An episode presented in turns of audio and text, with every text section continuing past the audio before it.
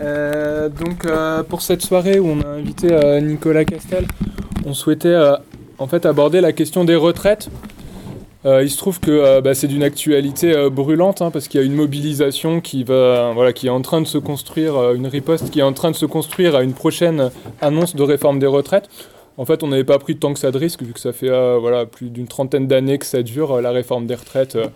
ça marche à tous les coups si vous voulez pourquoi quand même pourquoi à ce moment pourquoi à ce moment-là? C'est parce qu'il y avait la sortie d'un livre en fait euh, ce livre-là euh, donc euh, retraite généralisée le droit au, salaire qui est en fait une édition de conférences qui avait eu lieu à la Bourse du Travail de Paris organisée par le réseau Salariat dans lequel donc Nicolas Castel et Bernard Friot étaient intervenus. Et donc à l'occasion de ce livre ça nous semblait intéressant comme militantes et militants en fait d'aller lire ces travaux là qui sont pas forcément des travaux, euh, comment dire, euh, hyper accessibles de premier abord, euh, même, enfin, y compris dans le monde militant, j'ai envie de dire. et donc, pour le lire, on a utilisé une méthode d'éducation populaire qui est souvent pratiquée au jeudi du, du PL, qui est l'arpentage. Et donc, on a eu un arpentage au mois de novembre, dans lequel on était une dizaine à lire ce livre-là. Vous voyez les résultats euh, du travail de l'arpentage dans les mains de Mathieu. Donc à une dizaine, on a lu ce livre-là. Il y avait un projet de faire l'arpentage aussi euh, la, semaine, euh, la semaine dernière au jeudi du PL. Donc voilà, on est plusieurs dans la salle. Alors peut-être que certains, certains d'entre vous ont déjà lu le livre ou parcouru le livre. Hein. mais on est aussi quelques-uns et quelques-unes à l'avoir bien épluché, à en avoir parlé et à en avoir tiré un certain nombre de questions qu'on avait pour, pour, pour, Nicolas pour sa venue ce soir. Et donc la soirée, elle va se dérouler, elle va se dérouler ainsi. On va commencer par une rapide présentation de ce que ce de qu'est le système de retraite en France aujourd'hui. Alors euh, ça va durer 5 minutes, ça va être très court et c'est un peu la petite équipe de Réseau Salariat euh, qui invite Nicolas ce soir euh, qui l'a préparé. Donc voilà, 5 minutes juste pour qu'on soit à peu près au clair de comment ça fonctionne, si on est fonctionnaire, si on est salarié du privé, les différentes caisses, sans rentrer dans le détail et sans être jargonnant, on espère que ce sera le plus clair possible. Et ensuite, ça va être un échange avec Nicolas dans lequel on a prévu donc nous des questions euh, qu'on avait. On les a transmis à, Nicolas qui en a préparé des réponses. Et donc il y a un premier temps de la soirée qui sera comme ça. Et un deuxième temps où là, ce sera plus euh, les questions, style, euh, style débat assez, assez classique dans un deuxième temps dans la soirée. on peut peut-être prévenir aussi qu'il y a un micro aussi, un enregistreur en fait qui permet de capter la soirée parce qu'il nous semble intéressant bah, voilà, de pouvoir diffuser un maximum ces débats-là à l'extérieur pour les personnes qui n'auraient pas pu venir ce soir ici. Euh, qu'est-ce que j'ai oublié Peut-être dire deux mots sur ce qu'est Réseau Salariat Peut-être. Euh, Réseau Salariat, c'est une association d'éducation populaire euh, qui est surtout connue, on peut dire, pour reprendre les thèses du sociologue Bernard Friot autour du salaire à vie, comme, comme ça c'est beaucoup appelé. Et donc, c'est une association qui, qui, existe sur Brest et dans le Finistère, et, bien sûr partout ailleurs en France, mais il y a un groupe local assez dynamique voilà, dans, dans le coin. Donc euh, voilà, il y, a des militantes et des militants qui sont présents, euh, présents ce soir. Et donc si des personnes sont intéressées par ailleurs, on a mis euh, donc une petite table de presse au fond là-bas, des brochures, des tracts. Et si des personnes veulent rejoindre l'association, eh ben, c'est avec plaisir ou être tenu au courant de, ce que l'on organise. Est-ce qu'il y aurait autre chose à dire? Je me tourne vers mes comparses. Peut-être présenter un peu plus Nicolas. Donc, Nicolas si ça te va. Si tu veux. Donc, euh, Nicolas, il est enseignant-chercheur et sociologue, tu préciseras après, euh, sur, euh, sur les questions de, de, retraite. Et en fait, peut-être la particularité de, de, ton travail sur la question des retraites, c'est c'est que tu as analysé précisément les rapports en fait, qui existent entre le monde syndical, enfin, en, fait, les discussions entre syndicats, patronat, l'État aussi. Et donc c'est un travail, euh, on peut dire, socio-historique, en fait, d'analyse du système de retraite en France. Euh, donc peut-être peu d'un point de vue économiciste ou technique. Et du coup, enfin, nous, à notre sens, comme militants, d'un point de vue plus politique, en fait, comment ça se fait qu'on ait ce système-là de retraite en France aujourd'hui? D'où il vient? C'est quoi son histoire? C'est quoi l'histoire des organisations derrière qui ont poussé, en fait, euh, ces débats-là qui fait qu'on a ce système-là aujourd'hui? Et aussi, en fait, pour nous, comme militants et militantes, c'est précieux de pouvoir se dire en fait c'est quoi l'enjeu de la retraite aujourd'hui? La, nouvelle retraite qui vient en fait c'est quoi l'enjeu? Parce qu'on a tendance à se méfier des discours médiatiques ou des discours des, personnes qui présentent la réforme. On se dit qu'il y a peut-être d'autres enjeux aussi, et donc bah, le, travail de sociologie nous semble intéressant à ce titre-là aussi. Si tu veux ajouter quelque chose ou bah, Je veux surtout euh, remercier euh, Réseau Salariat et puis les jeudis hein, du PL Guérin de, l'invitation. Euh, tu me diras pour le son hein, si je parle pas assez fort. Parle plus fort. donc merci, merci beaucoup. Euh, donc moi je suis enseignant à Nancy, donc j'ai fait la 7 heures de train, mais c'était plutôt sympathique. Euh, j'ai pu, préparer euh, la conf. Non, je déconne, hein, j'ai fait avant. voilà, qu'est-ce que je voulais dire comme bêtise? Bah, Je suis désolé, c'est pas Bernard. Bon, bah, c'est Nicolas, mais on, va, on va quand même passer un, bon moment. voilà, en règle générale, ça se passe bien. Il y a quelques vides par moment parce que vous allez voir, c'est un peu technique, mais euh, on a le, débat derrière, donc euh, normalement ça le fait. Mais merci hein, vraiment de, l'invitation. C'est la deuxième fois. Euh, Brest, merci Loïc et merci Réseau Salariat et puis les jeudis. Et donc c'est parti pour le moment de vulgarisation du système de retraite.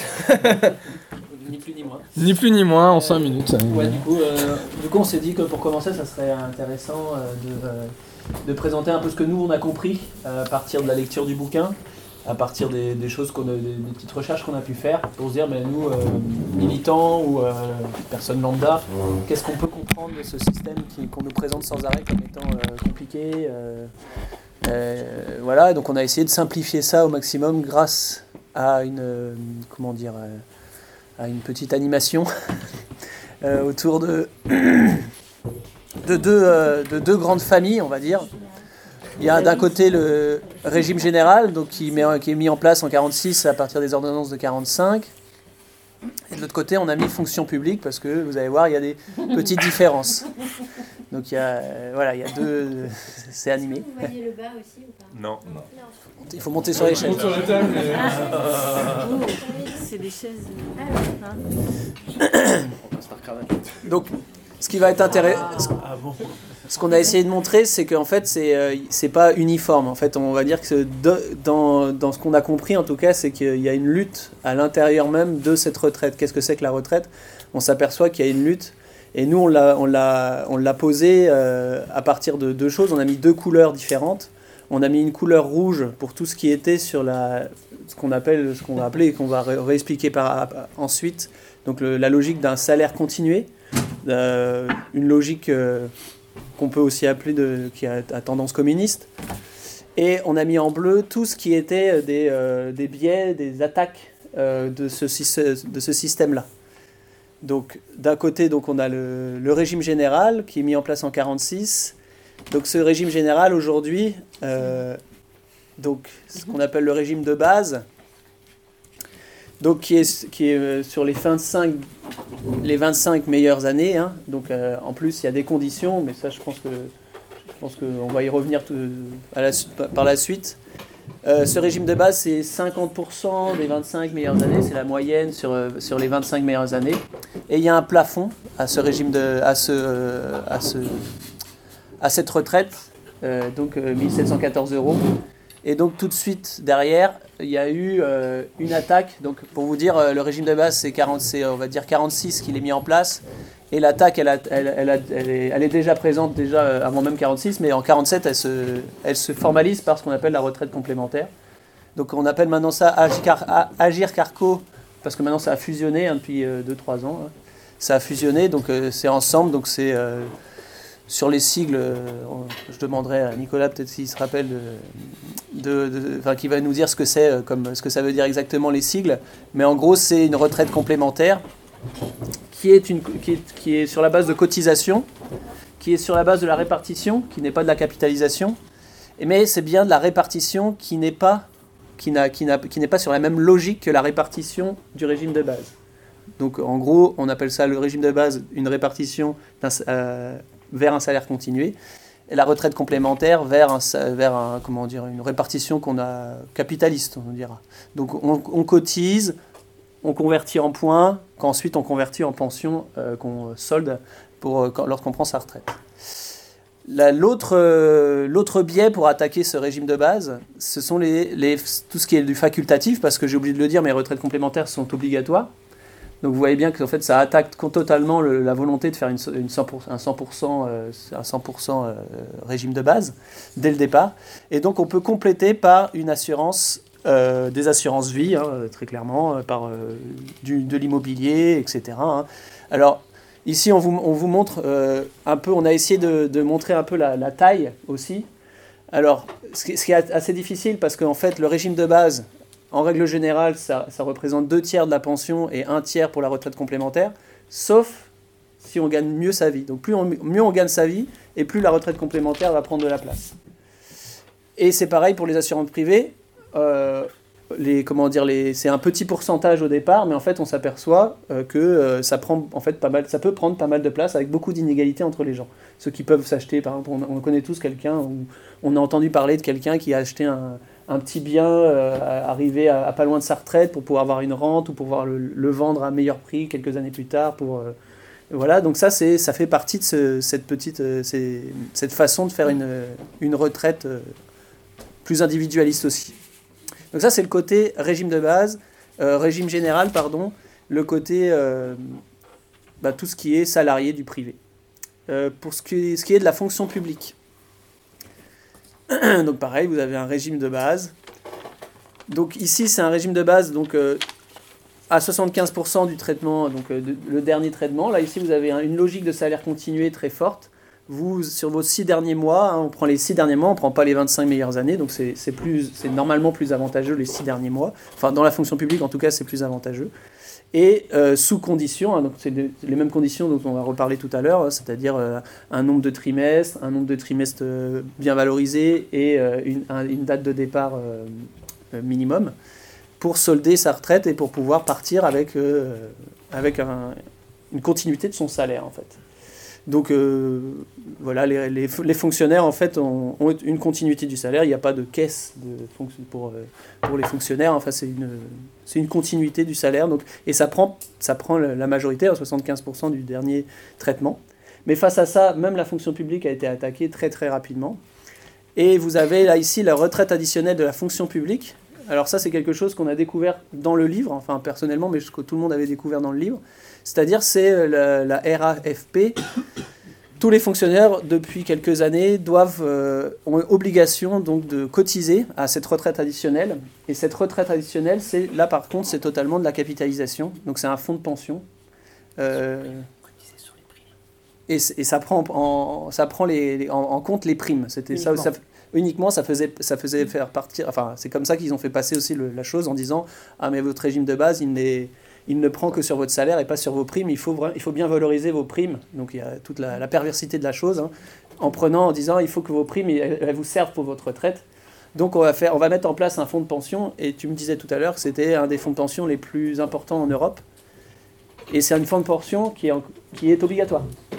C'est-à-dire qu'on cotise à un fonds de pension obligatoire, ce qui est assez fou quand on, quand on y pense un peu et que la majorité, en tout cas euh, moi travaillant dans la fonction publique, euh, j'ai aucun collègue qui le sait. Hein. donc, euh, même il me traite de menteur, mais voilà. Et la dernière chose, c'est qu'aussi, dans la fonction publique, vous avez la même logique. Donc là, on a mis assurance privée, c'est quelque chose d'assez large. Et donc en bleu aussi, parce que, bah oui, effectivement, c'est c'est une, une, retraite qui a une, une arrière-pensée bien particulière. Il y a une idéologie qui soutient hein, ces, couleurs bleues et ces couleurs rouges. Et donc c'est la même chose, c'est-à-dire euh, l'assurance vie euh, possible, toutes les, les, petites assurances vie qu'on peut vous proposer à vos, dans votre banque ou dans vos, dans vos, même dans vos mutuelles, ou aussi l'immobilier. Comment? La Maïf. La Maïf, peut vous proposer des, des assurances pour euh, préparer, préparer au mieux votre retraite le plus rapidement possible. Donc voilà, on a essayé de, de montrer un peu qu'il y a en fait une lutte des classes à l'intérieur de la répartition euh, entre eux dans, dans, nos retraites et qu'en fait elle est présente. C'est pas quelque chose qui s'est passé qui est dans le passé ou qui est dans l'avenir, c'est quelque chose qui se passe actuellement. C'est aujourd'hui, il y a, y a des logiques qui s'opposent et on est moins sur la logique capitalisation vs répartition, ce qu'on dit souvent, mais on est plus sur quel type de répartition. Vous avez des répartitions qui sont plus que nous on appelle communistes et des répartitions à tendance capitaliste. Et donc c'est sur ça, bon voilà, on a essayé de, de mettre ça en avant rapidement.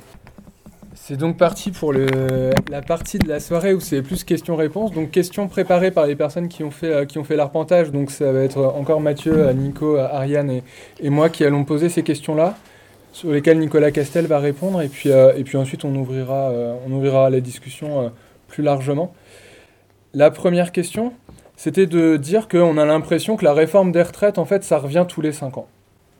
Et on avait une question un peu naïve, c'est pourquoi? Pourquoi tous les 5 ans on se, tape en fait une nouvelle réforme des retraites? Quel est l'enjeu euh, selon toi? Donc l'idée là c'est d'essayer de, revenir, de balayer les différentes réformes. En fait, est-ce qu'il y a une euh, cohérence euh, Il y a quelques années on parlait de points par exemple, et là on parle plus trop de points, on parle plutôt de recul de l'âge de départ en retraite. Mais est-ce qu'il n'y aurait pas une cohérence en fait qui file le long de toutes ces décennies? Et est-ce qu'il y a une nouveauté spécifique dans la nouvelle euh, réforme là qui se présente pour la semaine prochaine? Est-ce qu'il y a une nouvelle, chose qui est amenée par, euh, par le gouvernement là en l'occurrence?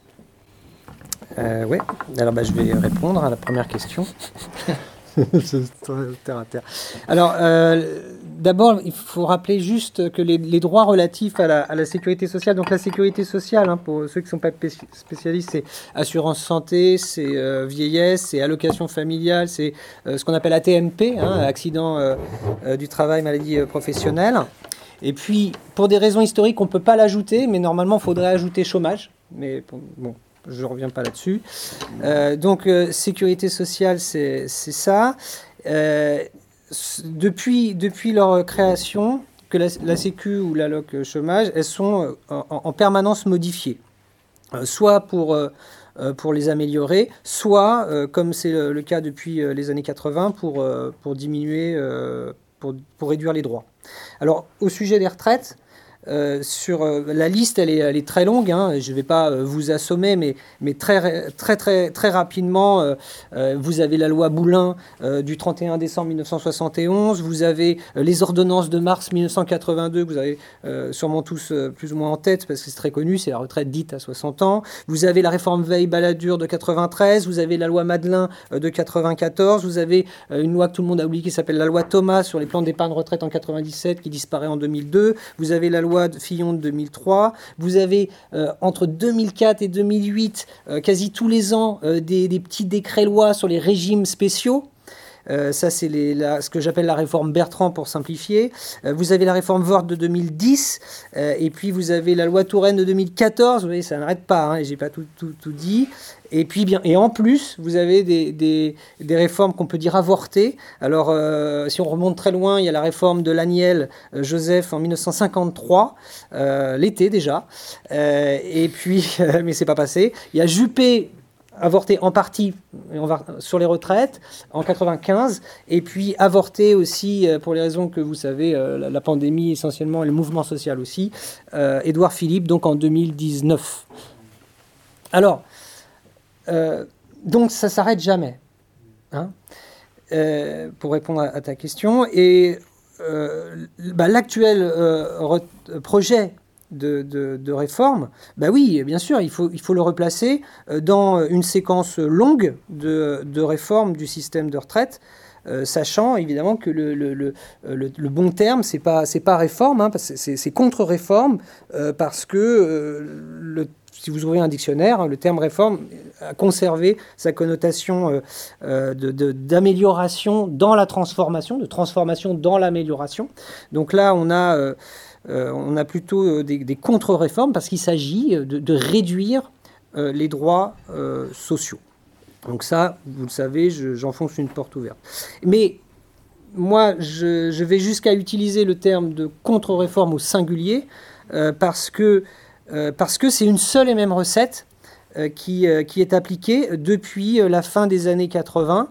depuis, depuis que Philippe Seguin a, a décidé d'indexer les, les, pensions sur, sur les prix et non plus sur les salaires. Et puis là encore, je vais donner deux, trois éléments techniques sur lesquels je pourrais revenir si vous voulez tout le mode de calcul des, salaires de référence dans la, construction du droit à retraite était faisait référence à des salaires et, on faisait référence à l'évolution des salaires. Voilà, et ça c'est fini. Maintenant, on fait référence uniquement dans le calcul de la pension à, l'évolution des prix, pas toujours d'ailleurs. Euh, et puis, euh, dans, euh, une fois que la pension est, est, est, octroyée, eh bien, on regarde, on regarde l'évolution des prix et non plus des salaires. Bon, ça, c'est la fin des années 80. Et puis, cette séquence longue, je, te, je, te, disais, c'est, et ça vous l'avez peut-être aussi en tête, c'est la réforme Balladur du début des veille, veille Balladur euh, du début des, des, années 90, euh, qui va donc maintenir cette désindexation sur les salaires et qui va euh, modifier le mode de calcul de, des, pensions, puisque on, on, prendra en compte 40 années de cotisation et non plus 37,5 années comme on faisait auparavant. Et puis, on prendra en compte non plus les 10 meilleurs salaires de la carrière, ce qui est plutôt positif, très positif, euh, on va euh, petit à petit prendre en compte les 25 meilleures années de la carrière, ce qui automatiquement fait baisser euh, la pension. Donc voilà l'origine de la contre-réforme, c'est ce moment-là, et la réforme à venir s'inscrit pleinement là-dedans. Qu'est-ce que je peux dire aussi en, plus, c'est que nos il faut quand même dire que les contre-réformateurs, c'est comme ça qu'on va les appeler, hein, ne sont pas euh, parvenus euh, à faire ce qu'ils voulaient faire en 2019. J'étais, tu m'avais fait le plaisir de m'inviter en 2018. c'est ça, hein, fin 2018. Et on en avait discuté. Ils voulaient mettre en place, vous vous souvenez peut-être, un système général de, points. Donc tout ce qui est en bleu, celui-là, là, celui-là en bleu devait devenir la, totalité. Hein. C'était ça le projet Philippe. Euh, ils n'ont pas réussi. Euh, ils n'ont pas réussi. Ils voulaient faire un truc, euh, c'est ce qui se pratique aussi en, Allemagne et en, Suède, hein. un système général en points ou en compte notionnel. ça, c'est des expressions techniques, mais grosso modo, c'est le, même fonctionnement. Donc, qu'est-ce qu'ils font aujourd'hui? Comme ils ne sont pas parvenus à faire cette grande enfin, réforme, qui n'a pas été. Les, décrets d'application ne sont pas, sortis, eh bien, euh, ils reviennent à la, recette, euh, aux mesures, mesures traditionnelles qui sont, encore une fois, hein, c'est un constat, hein, c'est pas un parti pris, qui sont des mesures régressives. maintenant que le droit à pension dépend de 40, de 40 années d'assurance, enfin même un peu plus, et, maintenant qu'il dépend d'un salaire, non plus le meilleur, mais un quasi salaire moyen, 25 hein, c'est pas 10, euh, eh bien, euh, là, l'objectif, c'est de faire la même chose que ce qu'a fait euh, Fillon, c'est-à-dire d'augmenter l'âge de départ à la retraite. Donc Fillon avait, ça, fonctionne par deux, mais là encore, je rentrerai peut-être un peu plus dans les détails techniques hein, si, vous, si avez des questions, donc je fais, je fais rapide. mais l'âge légal de la retraite, c'est euh, la possibilité de partir avec une retraite max, hein, ce qu'on appelle le, taux plein. Et donc ça, fonctionne en binôme en permanence. Hein. C'est soit 60 ans, soit 65. C'est un binôme, je ne rentre pas plus. Dans le détail, je, reviendrai si ça, vous intéresse. Et euh, Fillon, lui, a fait passer donc 62-67, ok 60-65 hein. ou 62-67. Ça fonctionne toujours par deux, les âges légaux. Et là, l'idée, c'est 65 alors, est-ce que ce sera 70, le binôme? Apparemment, ils disent non. Macron a dit euh, la semaine dernière que euh, ce serait un binôme 65-67. Voilà. Bon, c'est ce qui est dit. Je n'y crois pas trop, mais bon, voilà. Donc, mais peu importe. Euh, donc c'est un couple. Hein. je, répète, 60-65, âge légal. On est passé à 62-67 et on pourrait passer à 65-70 ans ou alors 65-67, on va voir, je ne sais pas. Euh, mais euh, tant que, euh, tant que le, mouvement social ne, parviendra pas, je pense qu'il faut vraiment avoir conscience de ça, à, contrer ces, ces contre-réformateurs, bah, ils continueront leur travail de régression. C'est-à-dire que avant un éventuel je suis toujours dans la séquence longue de la réforme, là, avant un, éventuel retour du projet d'un projet de, système universel en points ou en compte notionnel, eh bien, nos contre-réformateurs vont proposer, alors je peux déjà vous dire les prochaines réformes, hein, euh, en plus de celle qui va venir, euh, ils vont proposer une durée d'assurance de 45 ans quand nous en serons à 43, puisque 43 ans de durée d'assurance est déjà voté. Euh, quand le premier âge légal sera à 65 ou 67 ans, ils vont vous proposer 69 ans.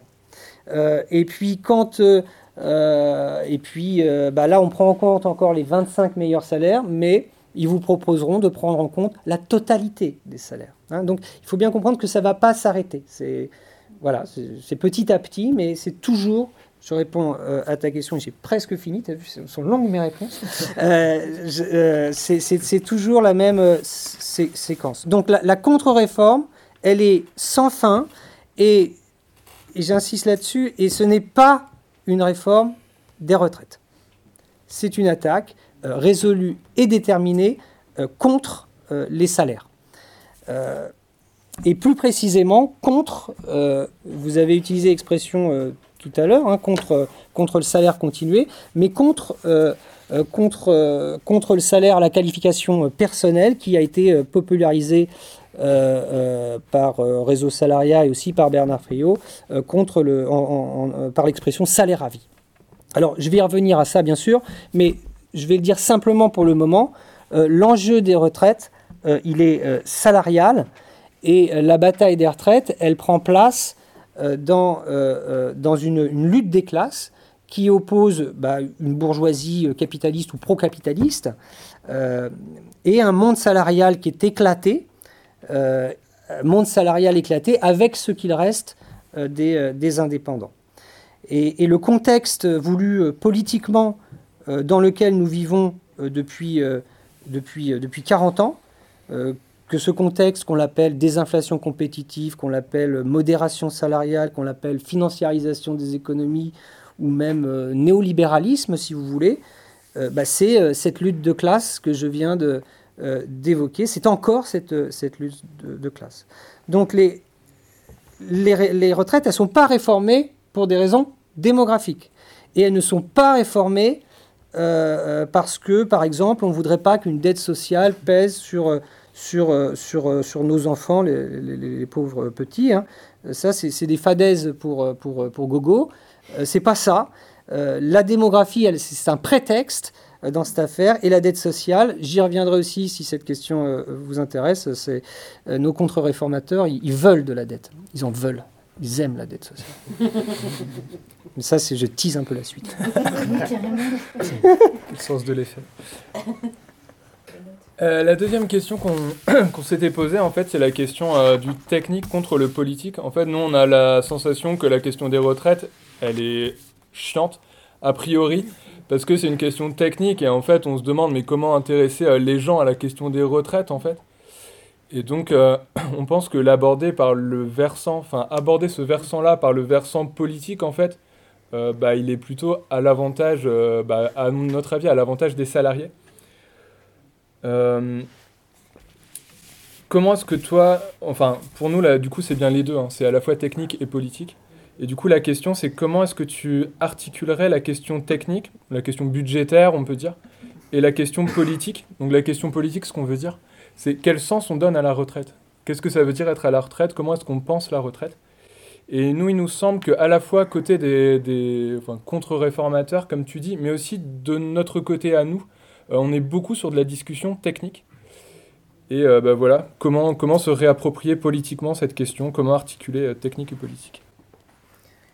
Euh, quand, on parle de droits sociaux euh, ou salariaux, euh, le, technique, il est toujours politique. Hein. Il faut bien comprendre que les modalités de calcul des pensions et, puis les formes d'organisation des caisses de retraite, ce sont des choix politiques. C'est de la technique, oui, mais ce sont des choix politiques. on peut donner un exemple que, que que vous connaissez euh, peut-être bien, hein, euh, l'exemple qui, qu'on cite souvent avec Bernard dans le, dans le bouquin, bah, c'est le, le, régime général de, de 46. Euh, il y a des choix techniques qui sont faits, je vous les rappeler très rapidement. Hein. Vous avez une caisse unique.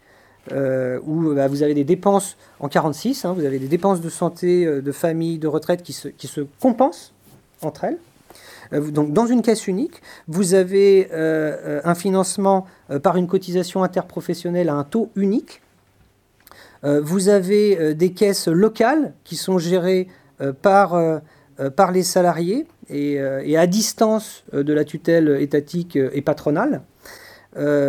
donc là, vous avez une organisation technique, mais qui est en même temps révolutionnaire et, pleinement, et pleinement politique.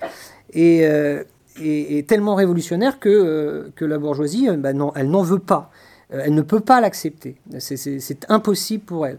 Alors pourquoi elle ne peut pas l'accepter? Ben, Pour deux raisons. Euh, euh, pour deux raisons. Une première raison qui est, ben, d'abord, elle y perd de son pouvoir économique.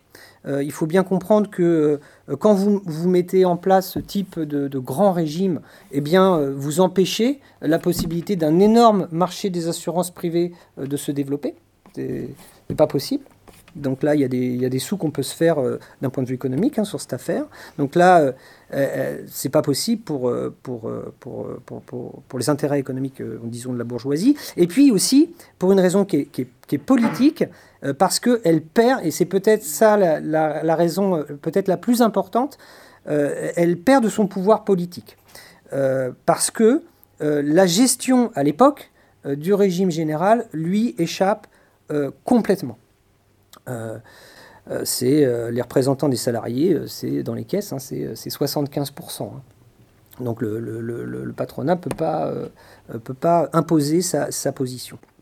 Alors, et justement, là on est en 46, et c'est pour ça que côté patronal, eh bien on invente, vous l'avez dit dans votre petite présentation tout à l'heure, on invente dès la fin des années 40 des régimes dits complémentaires. Euh, qui, euh, alors ces régimes complémentaires, euh, vous avez noté, hein, par, par points, on cumule, voilà, on, on, verse des cotisations, nos cotisations sont transformées en points, ça a l'air simple, hein, mais en fait c'est très compliqué. et puis le cumul de points, arrivé à la retraite, il est transformé en, en prestation de retraite, il est transformé en, monnaie sonnante et, et, trébuchante. Donc ça, c'est ce qu'on a appelé vous l'avez dit, je le redis, euh, l'AGIRC, euh, l'Association générale euh, interprofessionnelle de retraite des cadres. Tu m'as demandé de dire l'acronyme. Je crois que c'est ça de mémoire, parce que ça a changé hein, dans, l'histoire. donc je ne sais plus le, changement qu'il y a eu, j'ai oublié. ça, c'est 47, c'est que pour les cadres. Et puis après, alors là encore, je passe sur les détails, parce que sinon vous allez tous fuir.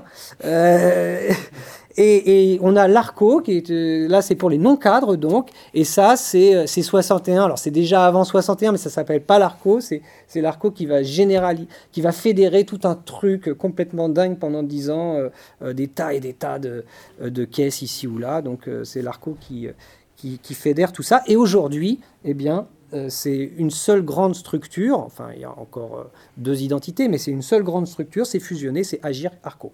Voilà, c'est un gros truc. Bon. Et donc, euh, tout ça pour dire que le régime complémentaire, alors là, ça c'est très très important, les régimes complémentaires, ils augmentent la pension de retraite. Ça, oui. Hein, on a plus d'argent avec les régimes complémentaires. Mais leur fonction, et je suis toujours sur ta question politique technique, euh, leur fonction, elle est d'abord politique. Euh, les régimes complémentaires, ils sont là pour contrecarrer le développement du régime général c'est une fonction politique, mais qui s'est perdue, qu'on a euh, oubliée. Euh, donc, justement, ils empêchent le développement bah, d'un régime général, euh, un régime qui serait justement général. Et en l'occurrence, il n'est pas, il est, bah, vous l'avez dit, il est de base. Voilà, il est de base. ça, c'est côté patronal. Côté étatique, eh bien, les représentants euh, de, on va dire, euh, euh, bah, de, l'État bourgeois, disons-le comme ça. je vais faire mon, archéo-marxiste. Bah, les représentants de l'État bourgeois, bah, ils, ne, peuvent en aucun cas tolérer qu'une institution aussi colossale que la Sécu leur échappe. Je ne sais pas si vous, vous, le savez, mais aujourd'hui, le, le, budget de la Sécu, il est plus important que le budget de l'État. Donc c'est pas possible. On peut pas l'État bourgeois ne peut pas accepter cette espèce de structure qui lui échapperait. C'est juste impensable. Donc ils ne peuvent pas le tolérer.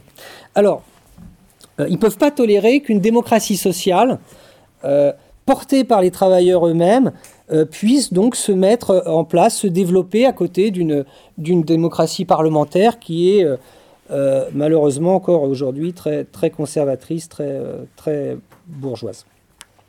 Et c'est précisément ce qui se passe en 67, euh, la réponse, c'est euh, un saucissonnage des risques. Hein. C'est-à-dire que tout ce qui était compensé en termes de risque, bah, maintenant vous allez, avoir un risque famille, euh, pas famille, pardon, une, allocation famille, vous allez avoir un risque santé, vous allez avoir un risque vieillesse. Avant tout était, tout, tout, se compensait directement. donc ça c'est 67, c'est les ordonnances dites Jeannenet. et puis 67, euh, c'est aussi la fin de la démocratie sociale et l'invention de ce qu'on appelle le paritarisme, c'est-à-dire que euh, les organisations patronales, au lieu d'avoir 25% des sièges dans les caisses, en auront euh, désormais 50%. Et donc quand vous avez 50% des, des sièges et que vous avez en face de vous des organisations syndicales qui malheureusement sont divisées, eh ben, ça veut dire que vous avez la majorité. Parce que vous trouvez toujours une organisation syndicale pour euh, vous accompagner. Euh, autre élément, toujours sur cette idée de, de, de, faire en sorte que cette sécu ne, ne, soit pas, encore une fois, je pense qu'il n'y ait pas de démocratie sociale à côté d'une démocratie euh, parlementaire. la, la, République est une et indivisible, vous le savez. les ressources de la Sécu, euh, ben, euh, elles reposaient quasi exclusivement sur des cotisations sociales, et eh bien progressivement, elles vont être en partie euh, fiscalisées. Donc là encore, c'est une, mainmise, disons, de, l'État bourgeois dans cette affaire. Et puis le truc très très important, c'est la réforme constitutionnelle de 1996 qui, qui va permettre la, la, loi dont on entend parler tous les ans, qui est la loi annuelle de financement de la sécurité sociale.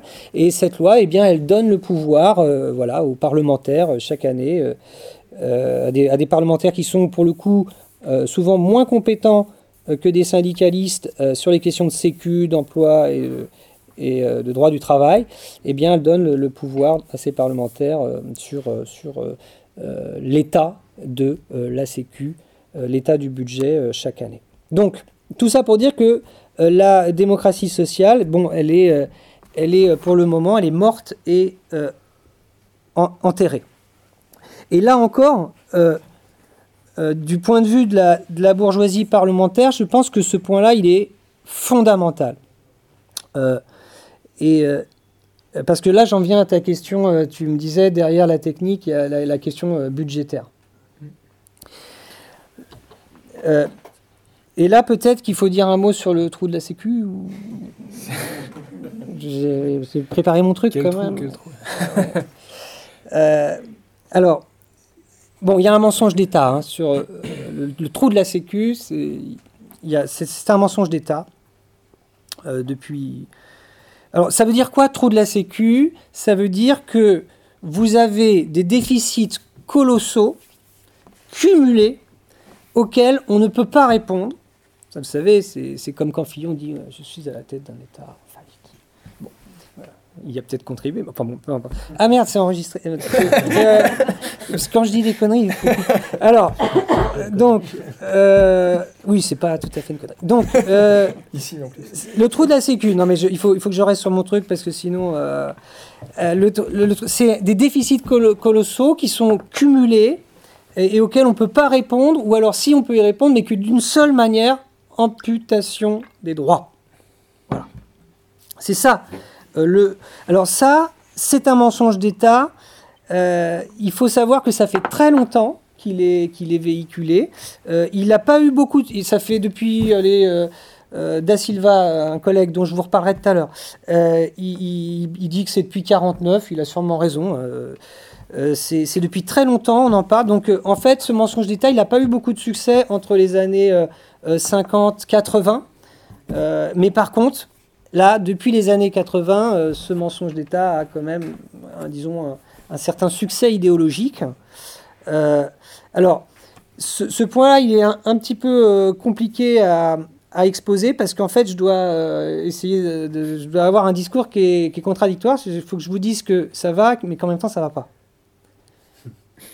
Pour essayer de démonter cette, affaire de, trou de la Sécu. Euh, alors, je vais, je vais m'en tirer quand même parce que ce que je vais essayer de vous dire, c'est que en fait, tout pourrait bien aller, mais qu'on fait tout précisément pour que ça aille mal. Et je pense que là, on, rendra compréhensible ce, cette affaire. Alors, euh, donc tu m'autorises à développer sur le... Parce qu'on est censé faire une interaction. Là, je suis long sur cette question et après, je serai plus court. Promis juré. Euh, là, je vous raconte des trucs qui ne euh, sont pas dans le, dans le, dans le bouquin. Hein, donc, vous avez de la chance d'être là ce soir. Voilà. Mais cela dit, achetez-le quand même.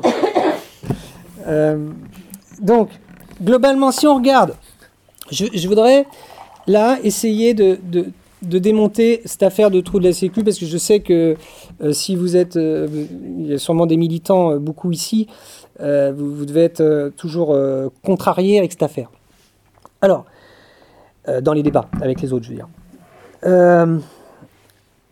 quand on regarde les choses depuis 1946, la Sécu, le régime général, bon, sont des institutions qui sont quand même solides et qui sont en bonne santé, globalement. C'est-à-dire qu'elles sont souvent euh, à l'équilibre. Euh, parfois, il y a un petit excédent. Parfois, euh, il y a un petit déficit. Et donc, il n'y a, aucune raison de penser que tout ça va s'écrouler. Je vous l'ai dit, en plus, le budget de la Sécu, c'est plus important que le budget de l'État. il faut bien comprendre que si ça s'écroule, ça veut dire que tout s'écroule la pandémie, c'est du pipi de chat à côté. Hein. Donc, c'est plutôt, euh, plutôt solide. Il n'y a pas de raison que ça s'écroule. Donc, il faut les discours qui, cherchent à, faire apeurer, c'est tout à fait euh, fallacieux. Alors, sauf que, sauf que depuis les années 70-80, euh, bah, nos contre-réformateurs, ils sont parvenus à mettre le système en difficulté et en difficulté structurelle. Comment ils y sont parvenus? Eh bien parce qu'ils ne répondent plus, euh, comme ils le faisaient auparavant, aux besoins ponctuels de financement, euh, aux besoins de financement supplémentaire. On pouvait y répondre de manière euh, ponctuelle. Et là, l'enjeu, encore une fois, il est salarial. Euh, parce que euh, la technique consistait, en gros, euh, il manquait un peu, on faisait une petite augmentation légère de cotisation sociale. En gros, c'était ça la, pratique pendant, pendant une bonne, pendant plus d'un demi-siècle, pendant plus de 30 ans. Alors, sauf que, je vous ai dit que l'enjeu était salarial parce qu'au début des années 1980, Yvon Gattaz, je le cite lui pour pour vous donner un exemple concret hein, euh, d'idéologie. Euh, Ivan Gattaz, donc le, papa de, Pierre, euh, qui était Ivan Gattaz, le, ce qui s'appelait pas le, Medef à l'époque, hein, qui s'appelait le, c'était le patron du, des patrons, le patron du CNPF. Il, il engage la bataille des, charges et il engage bah, son chantage à l'emploi. Vous avez, je me permets de faire un peu de pub. Euh, vous avez un, excellent texte de mon collègue et ami euh, Mathieu Grégoire dans euh, la revue Salaria qu'on a montée avec les, collègues. Je, le fais passer si vous voulez voir. qui porte sur cette question-là, du chantage à l'emploi d'Yvon Gattaz et de Pierre Gattaz, du père et, du fils. il, faut, il, faut, il faut être honnête, ils ont gagné. Idéologiquement, ils ont gagné. ils ont largement gagné parce qu'ils ont été soutenus euh, dans ce chantage dans l'emploi, dans, dans, cette bataille des charges, qui est une bataille contre les salaires. Ils ont gagné euh, et euh, ils ont été soutenus par la droite, et puis ils ont été secondés par cette deuxième gauche rocardienne hein, qui, qui s'avérera être une, une, droite de gauche ou une, une gauche de droite. Je ne sais pas exactement, enfin de droite. Et alors, il faut, il faut quand même oui, la Sécu mise en difficulté structurelle. Alors comment? Eh bien, euh, les besoins en matière de santé et euh, l'accès euh, à la retraite pour des générations nombreuses qui ont accumulé beaucoup de droits et de meilleurs droits. Et, puis parce qu'ils sont en meilleure santé, bah, ils vivent plus longtemps. Eh bien, tout ça, ça suppose des besoins de financement supplémentaires. Donc c'est plutôt positif. Pour y répondre, on aurait très bien pu lisser euh, sur un demi-siècle, par exemple entre 1980 et 2030, moi aussi hein, je, fais, euh, je, fais, des projections comme les experts, euh, on aurait pu lisser sur 50 ans une augmentation des taux de cotisation sociale. Tout doucement, exactement, ni plus ni moins, de la même manière que ce qu'on a fait entre 1930 et 1980. Bon, c'est une projection, elle vaut ce qu'elle vaut, hein, mais on aurait pu faire exactement la même chose, ou du moins on peut le supposer. Mais ça, ce jeu sur les taux de cotisation, il est proscrit, interdit, fini, nada, terminé, niet. Euh, le taux de cotisation patronale mis en difficulté structurelle parce que le taux de cotisation patronale pour euh, la vieillesse, bah, il est gelé ou quasi gelé, mais c'est gelé, hein, euh, depuis 1979.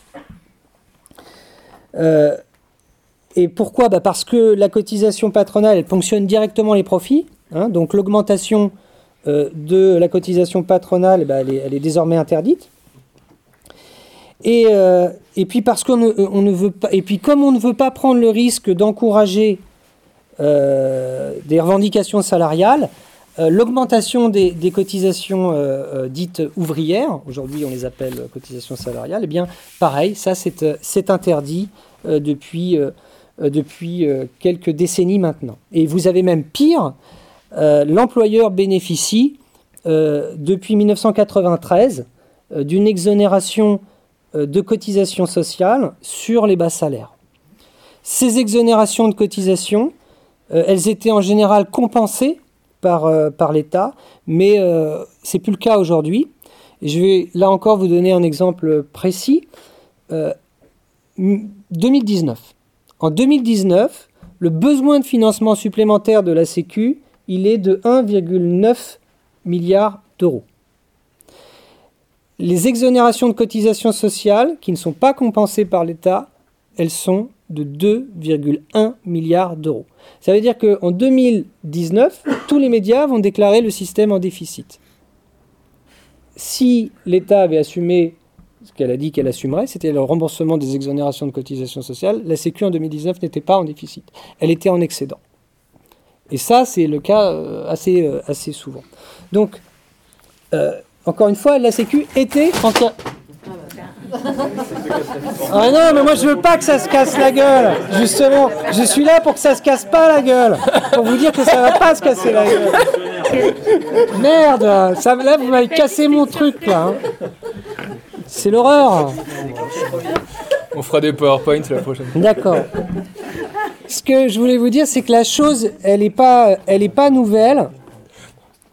Euh, L'État a toujours, euh, a toujours pris soin euh, de, de ne pas rembourser ce qui, ce qui s'était engagé à rembourser à, la, à la Sécu au régime général. L'exemple le plus connu, bah, c'est le Fonds national de solidarité pour les personnes de plus de, de 65 ans, ce qu'on appelait le, fonds vieillesse, le minimum vieillesse.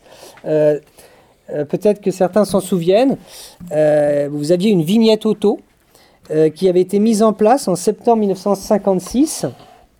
et puis cette vignette auto, elle devait financer bah, ce fonds, ce fonds de, solidarité pour les personnes de plus de 65 ans.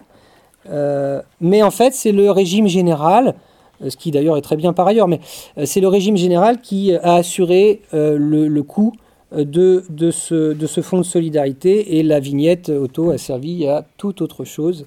Je ne sais plus quoi exactement, j'ai oublié, mais, mais donc voilà. Ça, mais ça, fait, ça fait très longtemps que, que l'État ne rembourse pas ce qu'il qu'il doit. Autre fait, connu, je le, je le, donne pour que, encore une fois, vous, vous, vous ayez, vous puissiez euh, comment dire, euh, euh, peut-être pas déconstruire parce que c'est très compliqué, mais au moins nuancer cette affaire de, trou de la Sécu qui est quand même une, arnaque totale.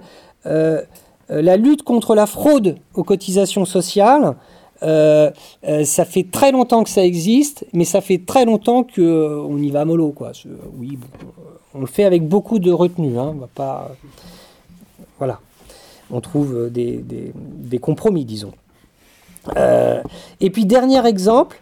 alors, justement, je, je, fais de la pub pour un, euh, excellent euh, bouquin qui vient de sortir de, mon collègue euh, Nicolas Da Silva. Hein, son ouvrage s'appelle La bataille de, de, la, de la Sécu.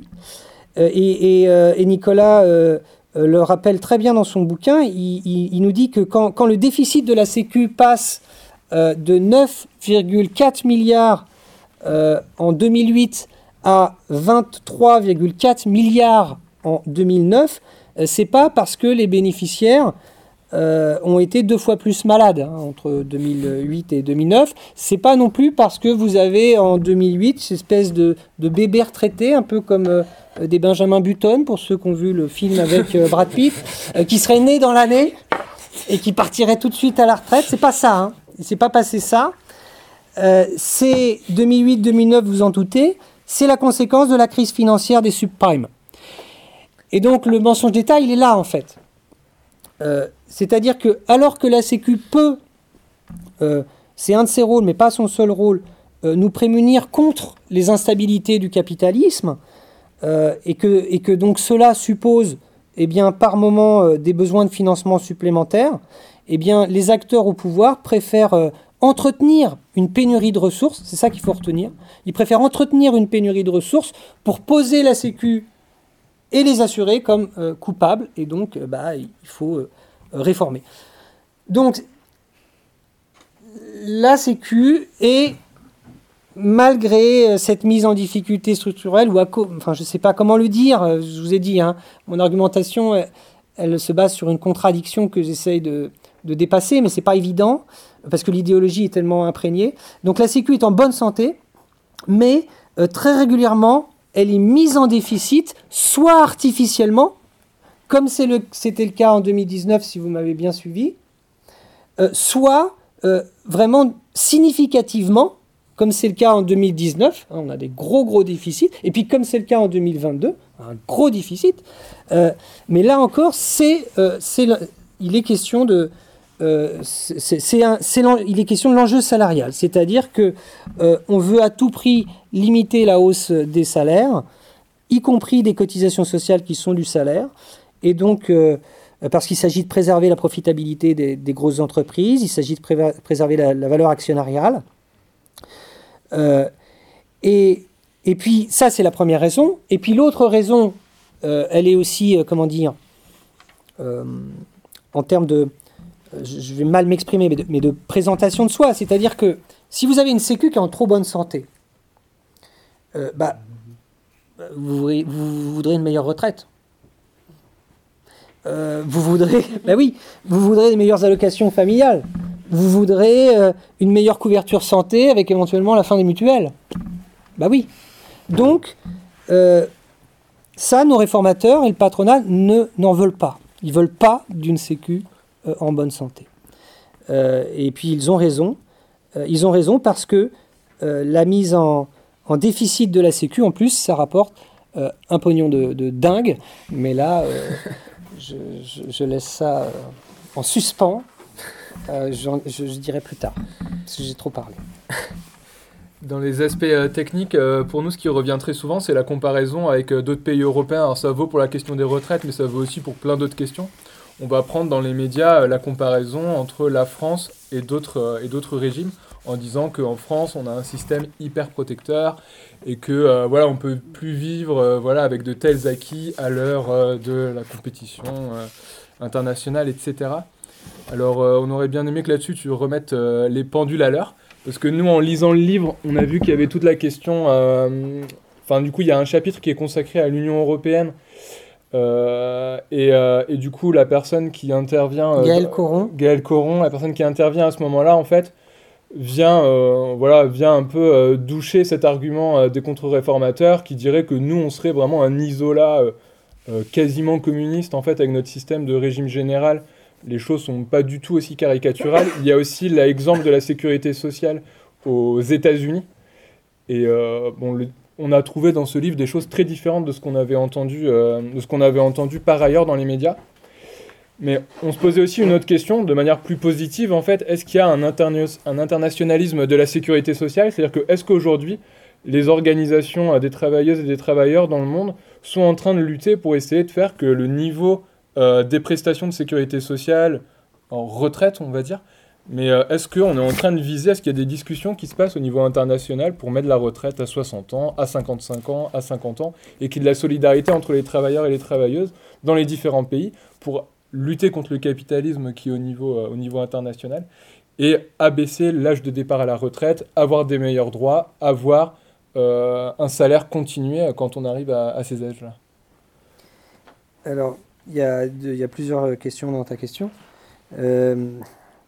Alors, sur, sur l'aspect système trop, trop généreux, donc là, tu fais référence à la vieille, à la vieille rhétorique de droite, là, hein, qui, euh, qui consiste à jeter en pâture des, des privilégiés, enfin dans l'opinion publique, à jeter en pâture dans l'opinion publique des, des, faux privilégiés. Bon, c'est toujours les mêmes, hein, c'est les fonctionnaires, c'est les cheminots, c'est les profs, bon, avec l'idée que bon, c'est un peu des branleurs. Hein.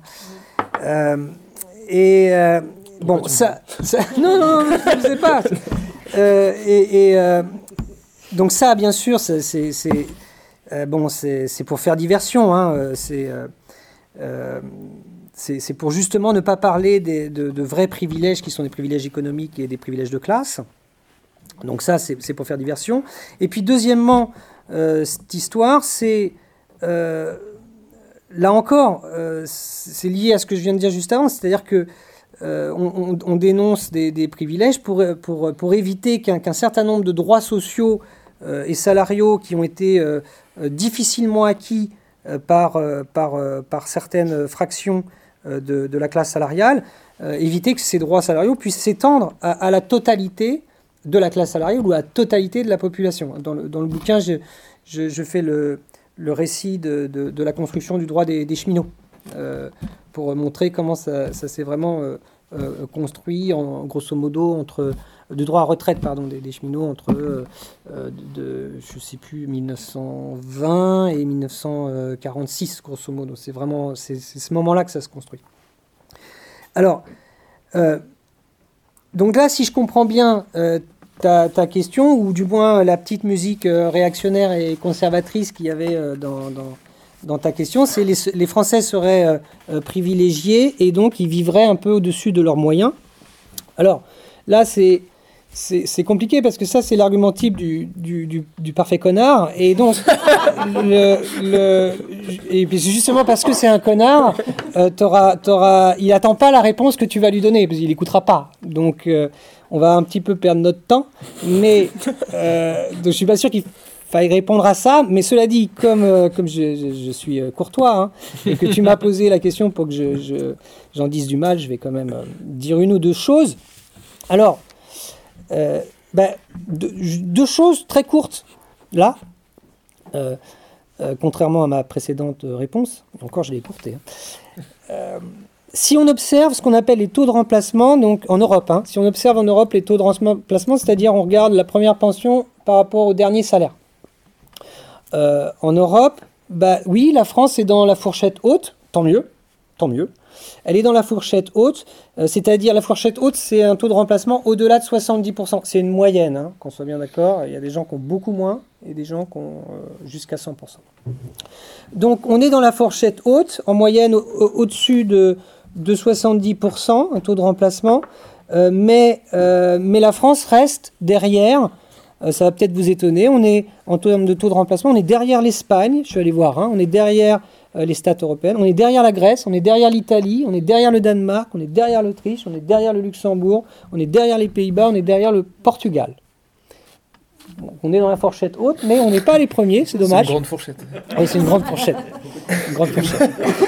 Mais en fait, ta question faisait pas référence à ça. Ta question, elle était euh, liée à l'actualité, euh, bien sûr, et elle fait référence à l'âge légal puisque c'est ça qui se dit dans l'actualité. En gros, c'est euh, ah oui, euh, les Français, ils partent à, 62, ah, en Europe, on part plus tard. Bon. Alors, au sujet de l'âge légal minimal de départ en retraite. Nous sommes donc désormais à 62 ans, ce qui est le cas de la Norvège et de la Suède. Euh, il reste quelques pays où euh, les femmes peuvent euh, liquider leur retraite avant 62 ans. Donc ça, c'est la Pologne, c'est l'Autriche, la Bulgarie, République tchèque et la Roumanie. mais la tendance générale, c'est vrai, la tendance générale en Europe, ça revient à mettre en place un âge légal minimal entre 65 et 69 ans. L'Autriche devrait porter euh, cet âge pour les femmes de 60 à 65 ans euh, d'ici 2033. Euh, le Danemark, lui, s'oriente vers 69 ans pour tous d'ici 2035. 67 ans pour les Belges d'ici 2030. et pour les Allemands, c'est 67 ans d'ici 2031. Alors, pourquoi c'est intéressant? Eh bien, c'est intéressant parce que je, vous l'ai dit tout à l'heure d'entrée de jeu, euh, nos contre-réformateurs euh, français, ils disent aujourd'hui 65 ans. Euh, pourquoi? Bah D'abord pour éventuellement négocier avec un syndicat jaune 64 ans. Et puis le syndicat jaune, il va dire Ah bah vous avez vu, c'est pas 65, c'est 64. Super fort. Bon. non. Voilà. Bon. Mais dans le viseur, il faut, faut être clair, dans le viseur, c'est pas, pas 65 ans qui est visé, c'est 67. C'est la moyenne, la moyenne européenne qui est en train de prendre forme, là, c'est 67. Et donc c'est ça qui vise. Et bien sûr, quand je dis 67, ça pourrait aussi être 69, euh, euh, euh, comme le Danemark d'ici 2035-2040. Donc, là encore, ces gens, ces contre-réformateurs, euh, ce, sont, euh, des, ce sont des marchands de mort. Euh, parce que partir à la retraite plus tard, bah, c'est mourir plus tôt. tandis que partir à la retraite plus tôt, bah, c'est vivre plus longtemps pour faire autre chose que, que ce que l'on faisait avant, hein, quand on était en emploi. Ou alors, pour ceux qui ont la passion du métier, c'est pour, pour faire peut-être encore la même chose, mais se donner les moyens de, de mieux le faire. Mais je, sais que cette discussion on euh, on l'aura tout à l'heure. Euh, parce que tu as eu la, courtoisie de m'envoyer les réponses avant pour que je les prépare. les questions. Ah Zut Merde Je me suis grillé C'est Réseau Salariat qui a tout rédigé Oh là là Bande d'idéologues Il est charmant payé pour ça. Ah bah ouais Idéologue sectaire. Bon, donc oui, non, les, questions avant. Merci. Vous ne saviez pas les questions, par Les questions. Euh, dans la question, j'ai dit que je faisais plus court et c'est vrai. Euh, tu as, évoqué un internationalisme euh, des retraites. je suis allé voir parce que je ne savais pas. Donc j'ai regardé un peu. donc l'OIT a fait quelques recommandations minimales sur euh, l'Organisation internationale du travail, pardon, mais vous le savez, euh, a, fait, euh, a fait quelques recommandations minimales. la Confédération européenne des syndicats, elle, elle, refuse de, l'augmentation de l'âge de départ à la retraite et elle propose, à raison, je pense, bah, de, de mettre la focale sur les cotisations sociales et sur les salaires. Mais à part ça, en termes d'internationalisme, non, tu, n'as rien. Alors bien sûr, dans chaque pays, quand il y a une réforme, tu as des, luttes ponctuelles, hein, bien sûr, mais il n'y a pas d'internationalisme des retraites. Par contre, il y a un cosmopolitisme libéral euh, des retraites que, euh, Lucie et, euh, Gaël ont, Enfin, que Lucie surtout, mais Gaël aussi ont, évoqué dans le bouquin. Je peux le faire passer peut-être aussi qu'ont rappelé dans leurs travaux effectifs, c'est quoi ce, cosmopolitisme euh, libéral des retraites? Bah, C'est la, Banque mondiale, c'est le FMI, c'est euh, la Commission européenne qui milite ou ont milité euh, depuis les années 90 pour un système en, trois piliers que je, peux dire très, très rapidement, un système en trois piliers c'est vous avez un système public par répartition qui serait financé par des impôts ou des cotisations sociales, ça c'est le premier pilier. Hein. Vous avez un deuxième pilier, ben ça ce serait une épargne retraite obligatoire d'entreprise, qui peut être individuelle ou collectif, c'est de la capitalisation. mais c'est un pilier professionnel, c'est le second pilier. Et puis vous avez un troisième pilier, ça c'est une épargne qui serait pas obligatoire, mais une épargne retraite qui serait facultative. pareil, ça peut être collectif ou individuel. Ça passe par les marchés financiers, c'est en capitalisation. Voilà, ça c'est les trois piliers. Ça c'est le modèle que l'Union européenne, que la Banque mondiale, que le FMI voulaient, enfin ont réussi à imposer dans certains pays, ils ont réussi, euh, mais qui voudraient imposer sur, euh, sur toute l'Europe et, et, dans, le, dans le monde entier. Euh, en France, nous ne sommes pas menacés pour le moment par ces trois piliers, puisque vous l'avez dit dans votre présentation. Mais il faut quand même garder en tête que ce projet des trois piliers qui a été présenté euh, par la Banque mondiale en 1994, euh, ben, ça reste l'horizon de, tous les acteurs financiers. Euh, c'est l'horizon que tous les acteurs financiers ont, en tête. Et, dans les années 90, ça a en partie marché parce que la mode était au système par capitalisation. Donc, système par capitalisation, ça veut tout simplement dire que vos, droits transitent par les marchés financiers, ce n'est pas le cas avec la répartition. Euh, c'est des caisses, et puis euh, immédiatement, cotisations, prestations sont transformées immédiatement. Hein. Il n'y a pas de passage par les marchés financiers. Euh, voilà pour le dire de manière très simple. donc les systèmes en capitalisation se sont mis en place, je disais qu'il y avait eu certaines réussites de la Banque mondiale, se sont mis en place en Amérique latine, beaucoup, hein, au Chili, au Pérou, en Argentine, et puis aussi, plus proche de chez nous, en Belgique. mais euh, évidemment, ces systèmes qui font une grande place à la capitalisation, euh, bah, c'est la loterie, parce que euh, les crises financières bah, nous le rappellent. Hein, c'est le bienfait des crises financières. en matière de retraite, c'est ce qu'on constate depuis plus d'un demi-siècle. Même, même, depuis plus de 100 ans maintenant, la répartition fonctionne quand même mieux que la capitalisation. Et donc, ce qu'on a mis en évidence avec, euh, avec, avec Bernard euh, Friot, euh, eh bien, on a insisté sur, sur l'idée que, d'une part, comment dire, l'enjeu, il portait essentiellement non pas sur une bataille, mais vous l'avez dit dans votre présentation, capitalisation versus répartition, mais une bataille interne à, à la répartition. puisque depuis les années euh, la fin des années 40 euh, et, plus durement depuis les années 80, eh bien, euh, le conflit ne porte pas sur, sur capitalisation versus répartition, mais sur, sur quelle répartition on veut, c'est-à-dire revenu différé ou salaire continué. mais si je voulais quand même terminer sur la dimension internationale, je reviendrai sur les affaires de revenus différés, euh, euh, salaire continué. Euh, sur la dimension internationale, moi j'avais travaillé sur une dizaine de systèmes en Europe en, quand j'étais tout jeune, en, 2000, 2002, 2003. Donc j'ai pas, j'ai pas repris, j'ai pas repris le travail, mais, mais tu voulais savoir si, si le modèle un peu français se diffusait. C'est ça en partie dans ta question.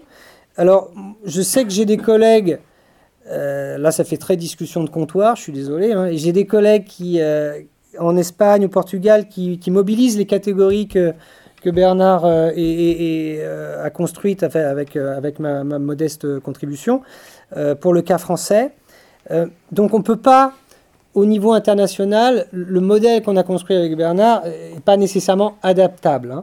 Hein. par contre, ce qui est important de souligner, c'est que majoritairement dans l'Europe, euh, ce sont des, systèmes qui sont financés euh, par la cotisation sociale et dans l'Europe continentale et pas euh, par l'impôt. Et ça, c'est le cas en Allemagne ou en Espagne. vous avez des, systèmes publics professionnels qui sont assez favorables. Et puis, vous avez aussi, pour être tout à fait honnête, vous avez aussi des systèmes qui proposent de la capitalisation qui sont en partie favorables, c'est-à-dire qui, qui, offrent une pension minimale par répartition assez conséquente. C'est par exemple le cas aux Pays-Bas. Euh, si vous êtes resté donc 50 ans sur le territoire, vous avez droit à une pension de base pleine, je ne sais plus à l'heure actuelle de quel montant, mais ça doit être 1200, 1300 euros, je ne sais plus, j'ai oublié, auxquels viennent s'ajouter des fonds de pension. voilà pour ce qui est de la dimension interne. Donc pas d'internationalisme des retraites, mais par contre un cosmopolitisme libéral, oui. Tu peux dire, euh, tu disais que l'OIT donnait quelques recommandations de base, ça portait sur les âges ou sur les taux de remplacement euh, c'est, Non, c'est, non, c'est hyper vague, c'est euh, on veut des bonnes retraites. Ouais. Quatrième et dernière question avant d'ouvrir, d'ouvrir plus la discussion.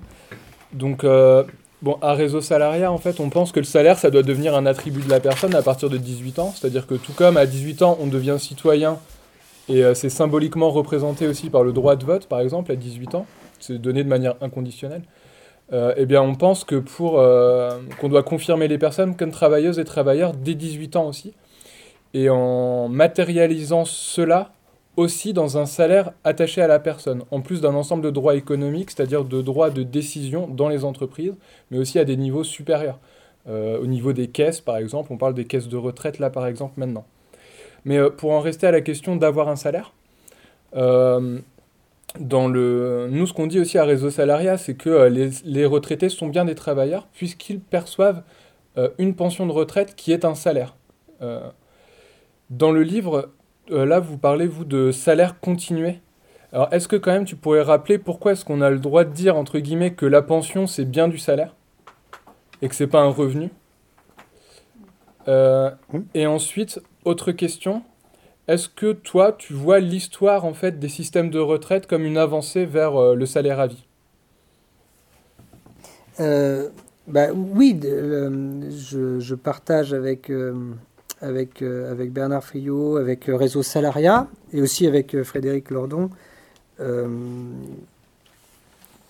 L'idée qui, pour moi, est plus une idée, c'est-à-dire c'est un fait la retraite euh, à la française, enfin, Lordon n'est pas là-dessus, pardon, il est sur autre chose. Euh, la, retraite à la française, euh, ça peut être vu comme une avancée vers le, salaire à vie, c'est-à-dire donc le, salaire à la qualification personnelle, c'est-à-dire donc, un, tu l'as dit, un salaire politique qui est un, attribut de la personne. Alors, quand, j'explique dans, ma thèse, euh, c'était donc en, 2010, en 2008, pardon. Et euh, j'ai une, partie qui est, euh, qui est apparue en, bouquin. Je fais de la pub, hein, quand même, parce que c'est des sujets qui sont, qui sont compliqués. Donc, de toute façon, ça, vous échapperez pas à la lecture. Hein, vous, m'avez bousillé mon bouquin. c'est l'angoisse de voir ça. Alors, mais c'est bien, c'est ce qu'il fallait faire. Alors, euh, quand j'explique en 2008 que, euh, que, la, retraite est un salaire, pour moi, c'est quelque chose de, de, factuel et de démontré. Euh, pourquoi? Parce que la retraite n'a plus rien de ce qu'elle était auparavant, c'est-à-dire avant 46. la retraite n'a plus rien d'une épargne, comme cela a pu être le cas euh, sous certains aspects avant euh, ce qu'on appelait les assurances sociales de 1928-1930. Euh, je dis que la retraite est un salaire ben, parce qu'elle est financée par des cotisations sociales, parce que, comme les salaires, elle va être mensualisée, parce que elle est référée explicitement à des salaires, que ça soit pour euh, ce qu'on appelle le salaire de référence, c'est le salaire qui permet de calculer la pension, bah, c'est référé à des salaires. Que ça soit euh, pour la validation des trimestres, c'est aussi référé. Euh, on sait pas du un temps de travail qu'on valide, c'est un, niveau pour valider des trimestres. Désolé, hein, c'est très technique, mais pour valider des trimestres, ce qu'on valide, c'est un montant de salaire minimum. C'est pas c'est pas un temps de travail. ensuite, pourquoi c'est du salaire? Bah, Parce que c'était pendant très longtemps euh, indexé directement sur les salaires. Euh, donc c'est en ce sens-là que je définis la retraite comme euh, un salaire. Et l'autre, encore, ce qui vient ajouter à cette, affirmation qui pour moi est une démonstration, eh bien, la retraite a, a, été, est ou a été, parce que c'est très très durement attaqué, bah, c'est calculé sur les 10, enfin ça a été calculé sur les 10 meilleurs salaires, ou les 6 derniers pour les fonctionnaires, les 6 derniers mois pour les fonctionnaires, les 6 derniers traitements. donc pour toutes ces, pour toutes ces, raisons-là, c'est du salaire. et puis en termes de taux de remplacement, pour les, les générations c'est essentiellement euh, les hommes, c'est un peu les femmes, mais essentiellement les hommes.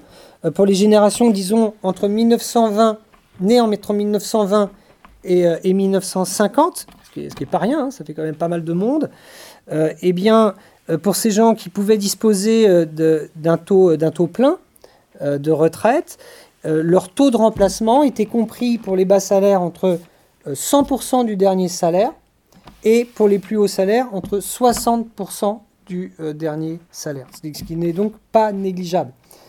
Euh, donc là, c'est en ce sens-là qu'on insiste sur l'idée qu'il y a bien une continuation euh, du salaire. Mais encore une fois, c'est un raisonnement, s'il y a des sociologues dans, dans la salle, c'est un raisonnement par idéal type. Je préciserai ce qu'il en est, si ça vous intéresse. Euh, donc c'est-à-dire que ça ne s'exprime jamais dans sa pureté, mais ça aide à penser euh, la chose. Et ça l'aide à penser scientifiquement, mais aussi, et c'est pour ça que je remercie Réseau Salariat, aussi euh, politiquement, puisque vous, enfin, vous faites un, travail politique. Alors si on regarde sur longue période, et, et qu'on réinscrit cela dans, dans l'histoire du, capitalisme, puisque moi c'est ça mon, dada en fait, de, sociologues, de socio-économistes. Bon, ce qui se passe, c'est quand même extraordinaire. Euh, vous, vous avez un, truc qui va permettre à, plusieurs générations de vivre euh, et faire ce qu'elles veulent pendant plusieurs décennies parfois, quand on a la chance de pouvoir vivre à la retraite plusieurs, 30 euh, ans. et je l'espère pour, tous. Mais ce, qui se passe, ce qui se passe dans euh, dans cette affaire, c'est que ce modèle de pension salaire continué, hein, on l'a dit euh, d'entrée de jeu dans votre présentation et puis j'ai pas arrêté de le répéter, euh, eh bien la pension salaire continué, elle est en tension permanente avec un autre modèle, c'est le modèle donc du, du revenu différé, du j'ai cotisé, j'ai droit à un prétendu différé de, de, mes, de, mes, de mes cotisations. Et donc ce modèle du j'ai cotisé, j'ai droit, eh bien, euh, euh, c'est les retraites euh, complémentaires des cadres et des non-cadres. c'est les professions libérales, vous l'avez vu dans le petit schéma que je vous ai distribué. C'est ce qui est en, bleu, et c'est ce que vous avez montré en bleu aussi. et je ne sais pas si tu me l'as redit là, mais tu me l'avais dit par Internet, tu voulais savoir pour les indépendants. Ouais, parce qu'en fait, l'argument euh, de la retraite comme un revenu, en fait, c'est.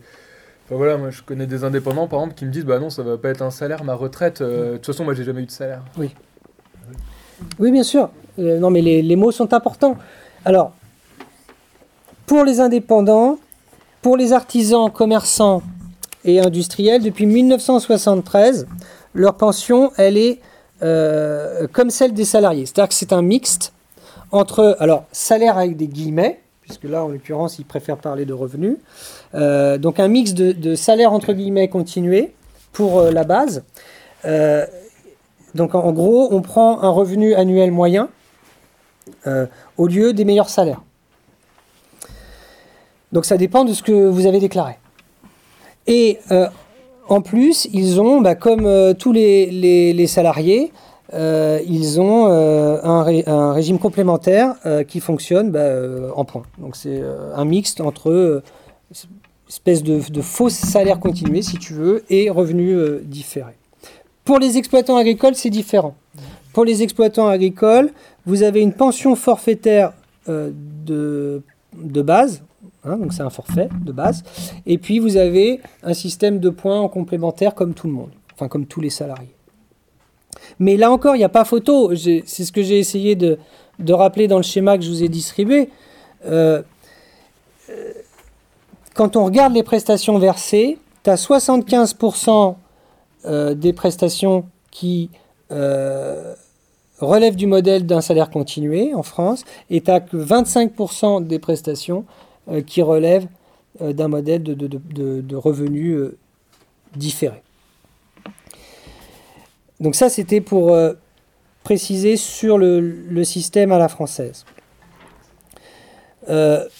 ton autre, l'autre partie de, ta question, c'était sur le, bah, le, sujet le plus, le plus délicat, le plus, le plus, euh, le plus difficile, j'imagine, quand on est militant, à essayer de, faire passer le message, c'est les retraités travaillent. Alors donc là, c'est pas.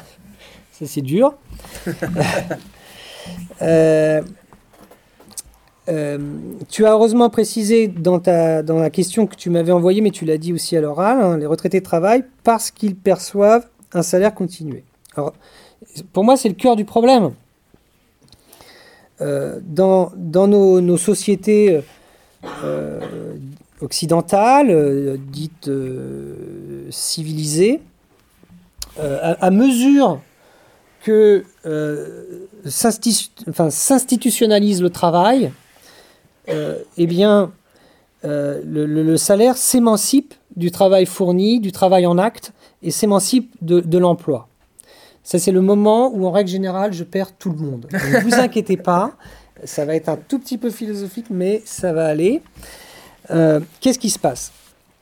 En fait, d'une certaine manière, je pourrais dire, euh, même si ça choque notre entendement, euh, je pourrais dire que il y a travail parce qu'il y a salaire, et non pas il y a un salaire parce qu'il y a un travail. Alors, je vous l'ai dit, ça choque notre entendement, mais c'est intéressant de méditer cette affaire. Pourquoi? Euh, Là, je vais le dire autrement parce que ces notions de salaire, emploi, travail, c'est des grandes catégories, et donc on peut leur faire dire à peu près euh, tout ce qu'on veut. Donc, je vais le dire euh, autrement. Depuis la fin des années 60, parmi les retraités, ce n'est pas le cas de, tout le monde, mais parmi les retraités, vous avez une réalité sociale qui, je, je pense qu'il faut la prendre très au sérieux, euh, qui, était longtemps inconcevable. Une réalité sociale qui prend forme. C'est quoi cette réalité sociale? C'est que vous avez des millions d'hommes, surtout, et de femmes, moins, euh, qui vivent bien et qui font des choses à la retraite, qui vivent bien à la retraite et qui font des choses. Et je vous l'ai dit tout à l'heure, parfois pendant plusieurs décennies. Donc la pension, c'est quoi à ce moment-là, depuis les années 60 ben, La pension, c'est un attribut de leur personne. Il faut bien, en droit, la pension est incessible et insaisissable. Attribut de leur personne. On ne peut pas vous la retirer, c'est pas possible. Donc la pension attribut de leur personne, elle fait quoi Cette réalité socio-historique? Elle fait que euh, ils sont payés pour ce qu'ils sont c'est-à-dire des retraités. Et ces, retraités, payés pour ce qu'ils sont, bah, ils, font ils font, ils font. Peu importe quoi pour le moment, on en discutera bien sûr, peu importe quoi, mais ils font des choses. Donc ça, pour moi, là, il y a une réalité sociale qu'il faut méditer, qu'il faut essayer de penser. Et le cas des retraités, il montre quoi? Il montre empiriquement que dans la société d'aujourd'hui, eh bien, on peut être payé pour ce que l'on est c'est-à-dire un membre du travailleur collectif euh, hors travail euh, concret. Être payé pour ce que l'on est et non pas pour ce que l'on fait. Il montre cette possibilité-là. C'est ça que ça montre empiriquement. Donc la pension à vie du retraité, c'est quoi? Eh bien, c'est un début de reconnaissance de sa contribution en général à la production de valeur économique en général. Voilà comment on peut essayer de penser.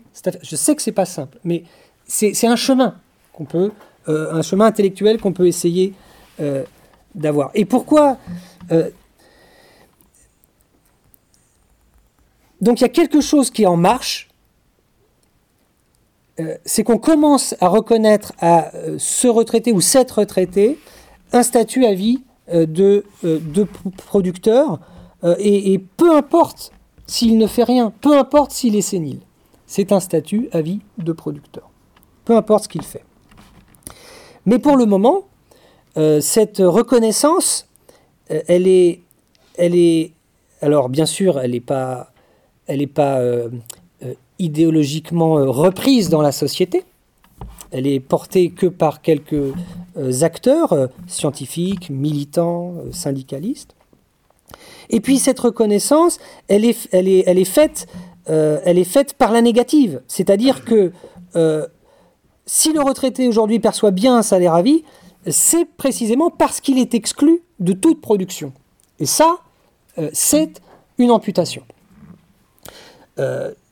Euh, si on veut militer pour une retraite, comme je propose euh, de le faire modestement, hein, une retraite à 50 ans, eh bien, on peut le faire, mais ça va être possible, mais ça n'est possible qu'à une condition, c'est-à-dire en associant les futurs retraités à des productions euh, anticapitalistes, à des productions économiques anticapitalistes, écologiques, sociales, euh, tout ce que vous voulez, hein, qui sont euh, ici, maintenant, puis à, puis à, inventer. Alors, là, je suis obligé de, de, dire encore une petite chose. pour me faire comprendre sur cette affaire qui est, vraiment, j'ai bien conscience, hein, qui n'est pas facile. Euh, pour comprendre ça, il faut, se demander, c'est quoi euh, la question anthropologique du travail? Euh, Qu'est-ce que le travail? Le travail, c'est c'est une médiation entre les hommes et les femmes, hein, bien entendu, entre les hommes et, et une médiation entre l'homme et la nature. Dans, sa, en tant que catégorie anthropologique, c'est ça le travail. On n'échappe pas au travail. Euh, Marx euh, nous dit, je cite, euh, le travail est une condition naturelle, éternelle de l'existence humaine. Donc c'est dire à quel point le travail nous est endogène, il nous appartient, il est en nous-mêmes en tant que catégorie anthropologique. En aucun cas, anthropologiquement parlant, euh, le travail nous est extérieur. L'extériorité, c'est ce qu'on appelle l'hétéronomie. L'hétéronomie du travail, l'hétéronomie du travail libre, c'est le capitalisme. L'hétéronomie du travail contraint, c'est l'esclavagisme. L'autonomie individuelle et collective du travail libre, c'est le communisme.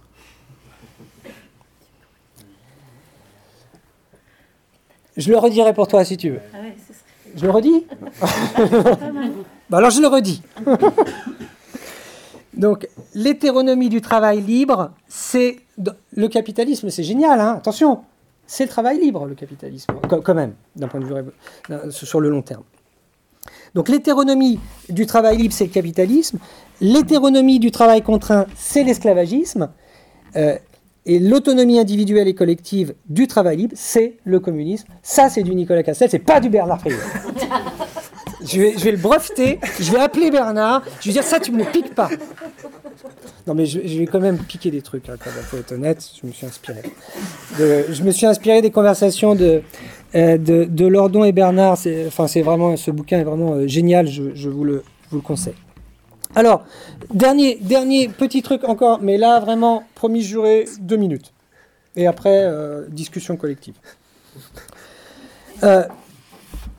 Euh, pourquoi dans le capitalisme le travail donc est extérieur, est hétéronome? Désolé, hein, je suis obligé de faire mon, vieux marxiste, mais bon, à un moment donné, euh, il faut quand même redire des trucs. C'est pour deux raisons. Première raison, le travail euh, concret et utile ne nous appartient pas.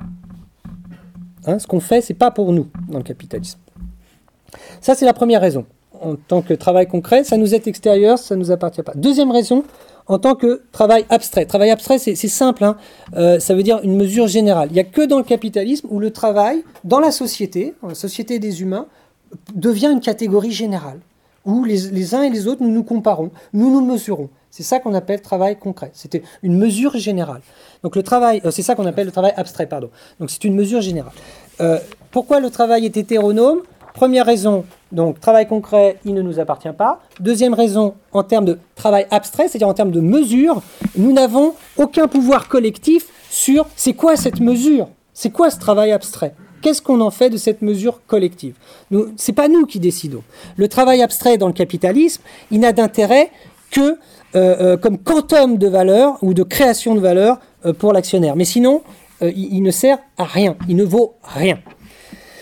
En aucun cas, le travail abstrait dans, une société purement capitaliste. Donc ce travail abstrait, c'est ce que Marx appelle la substance créatrice de valeur, euh, travail social général. En aucun cas, euh, ce travail abstrait ne peut servir, euh, par exemple, bah, je ne sais pas moi, d'une mesure éventuelle de, la coopération des travailleurs et des travailleuses dans un usage raisonné bah, des, des, hommes, des femmes, des machines, des matières premières, de la nature. Enfin, ce serait merveilleux, mais on n'est pas dans une société communiste, hein, c'est pas ça. Euh, c'est pas ça qui est, décidé. Euh, donc, pourquoi je, fais ce, détour? Eh bien, c'est là que le droit, euh, par la question anthropologique du travail, euh, c'est là que le droit à retraite, en tant que forme finale du, salaire à vie, il est intéressant pour penser et aussi pour militer. Euh, parce que dans la retraite, comme dans les fonctions publiques, comme dans, pour partie, hein, dans les entreprises publiques pour partie, comme dans les sécurités sociales, euh, famille, chômage, maladie, comme dans les qualifications, dans tout cela, vous avez du travail social, du travail euh, abstrait qui n'est pas sous l'emprise directe du capital. Et dans toutes ces institutions, retraite, fonction publique, entreprises publiques, sécurité sociale, famille, chômage, maladie, qualification, etc. Dans toutes euh, ces institutions, donc vous avez euh, du travail social qui, s'objective petit à petit. Et c'est pour ça que la bataille des retraites, elle, ouvre vers une bataille plus générale qui, qui a deux dimensions. Et, ces deux dimensions, elles sont les suivantes. Euh, elle porte, un, sur l'accès à des ressources garanties de haut niveau. Euh, donc, euh, bah, concrètement, ce seraient toutes les formes plus ou moins abouties de salaire à la qualification personnelle, de ce que vous appelez salaire à vie. Hein. Donc ça, c'est première bataille. comment on accède, on donne accès à tout le monde à ces ressources garanties de haut niveau, quelle que soit l'institution pour l'instant. Hein.